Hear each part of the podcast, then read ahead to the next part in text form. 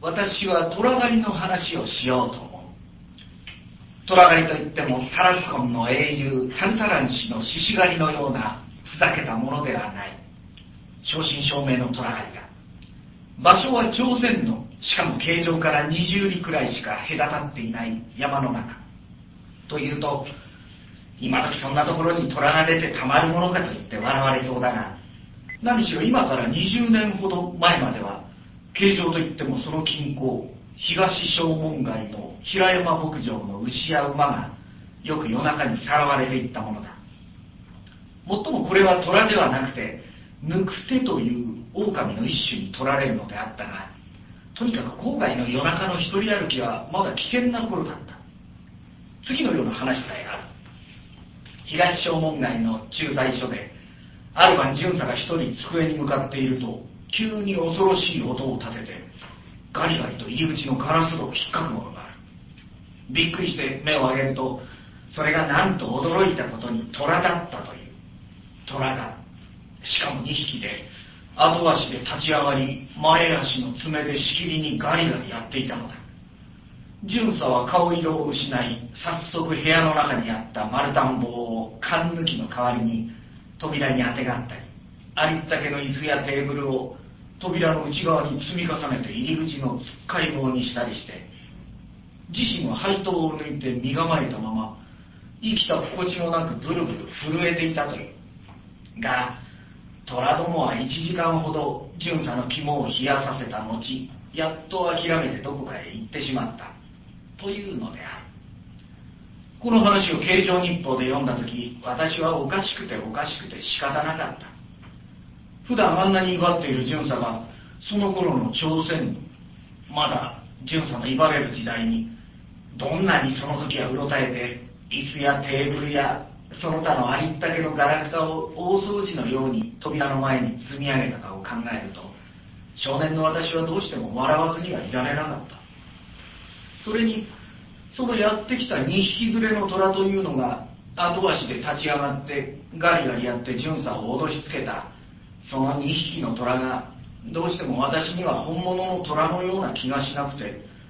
脅かされた党の巡査自身のようにサーベルを下げ長靴でも履きピンと張った八の字ひげでも撫で上げながら「おいこら」とかなんとか言いそうな四季満々たるおとぎ話の国の虎のように思えてならなかったのだ。さて虎狩りの話の前に一人の友達のことを話しておかねばならぬその友達の名は超大官といった。名前でわかる通り彼は半島人だった。彼の母親は内地人だと皆が言っていた。私は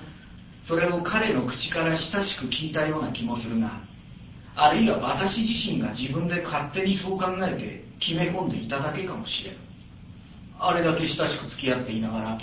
ついと私は彼のお母さんを見たことがなかった。とにかく彼は日本語が非常に巧みだった。それによく小説などを読んでいたので植民地あたりの日本の少年たちが聞いたこともないような江戸前の言葉さえ知っていたくらいだ。で一見して彼を半島人と見破ることは誰にもできなかった。長と私とは小学校の5年の時から友達だった。その5年の2学期に私が内地から龍山の小学校へ転校していったのだ。その頃というのは小学校の終わり頃から中学校の初めにかけてのことだが彼が一人の少女を慕っていたのを私は知っている。小学校の私たちの組は男女混合組でその少女は副級長をしていた。級長は男の方から選ぶのだ。背の高い。色はあまり白くはないが髪の豊かな目の切れの長く美しい娘だった。組の誰かが少女クラブか何かの口絵で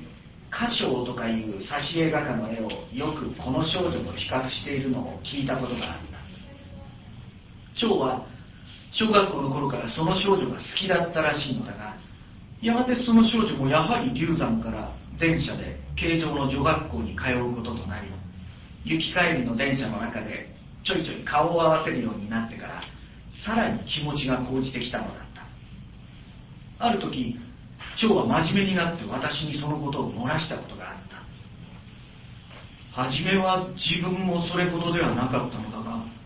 年上の友人の一人がその少女の美しさを褒めるのを聞いてから急にたまらなくその少女が尊く美しいものに思えてきたと。その時彼はそんなことを言った。口には出さなかったけれども神経質な彼がこのことについてもまたこと新しく半島人とか内地人とかいう問題にくよくよ心を悩ましたろうことは推察に難くない。私はまだはっきりと覚えている。ある冬の朝南大門駅の乗り換えのところで偶然その少女全く先方もどうかしていてひょいとそうする気になったらしいのだが正面から挨拶され面食らってそれに応じた彼の寒さで鼻の先を赤くした顔つきを。それからまた同じ頃やはり電車の中で私たち二人とその少女とが乗り合わせた時のこと。その時私たちが少女の腰掛けている前に立っているうちに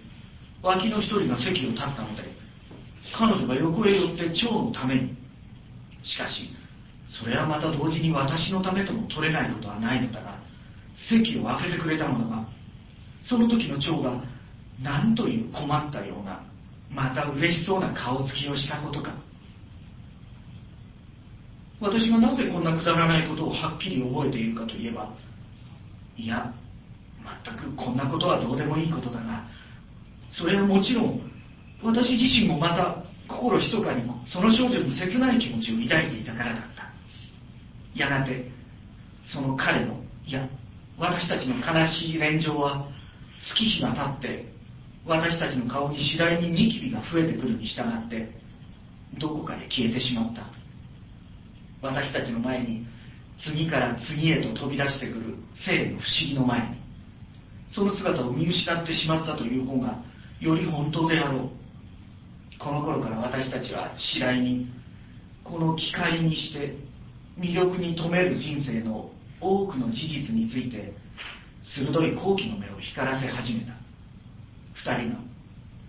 もちろん大人に連れられてのことではあるが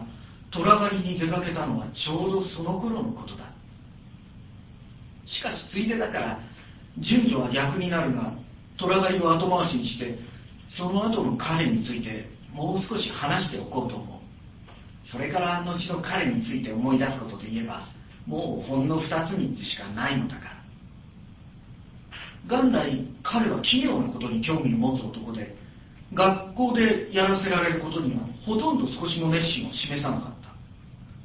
剣道の時間なども大抵は病気と称して見学し真面目に面をつけて市内を振り回している私たちの方を例の細い目で嘲笑を浮かべながら見ているのだったが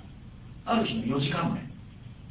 剣道の時間が終わってまだ面も取らない私のそばへ来て自分が昨日三越のギャラリーで熱帯の魚を見てきた話をした。大変興奮した口調でその美しさを説きぜひ私にも見に行くように自分も一緒にもう一度行くからというのだ。その日の放課後私たちは本町通りの三越に寄った。それはおそらく日本で最も早い熱帯魚の紹介だったろう。3階の陳列状の囲いの中に入ると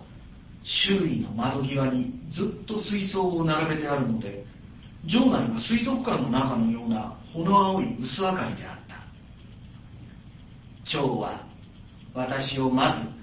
窓際の中央にあった一つの水槽の前に連れて行った。外の空を映して青く透き通った水の中には56本の水草の間を薄い絹張り小うちわのような美しい非常に薄い平べったい魚が2匹静かに泳いでいた。ちょっと彼を縦に起こして泳がせたような格好だ。それにその胴体とほとんど同じくらいの大きさの三角穂のようなヒレがいかにも見事だ。動くたびに色を変える玉虫めいた灰白色の胴には派手なネクタイの柄のように青紫色の太い島が幾本か鮮やかに引かれている。どうだ?と熱心に見つめている私のそばで蝶が得意げに言った。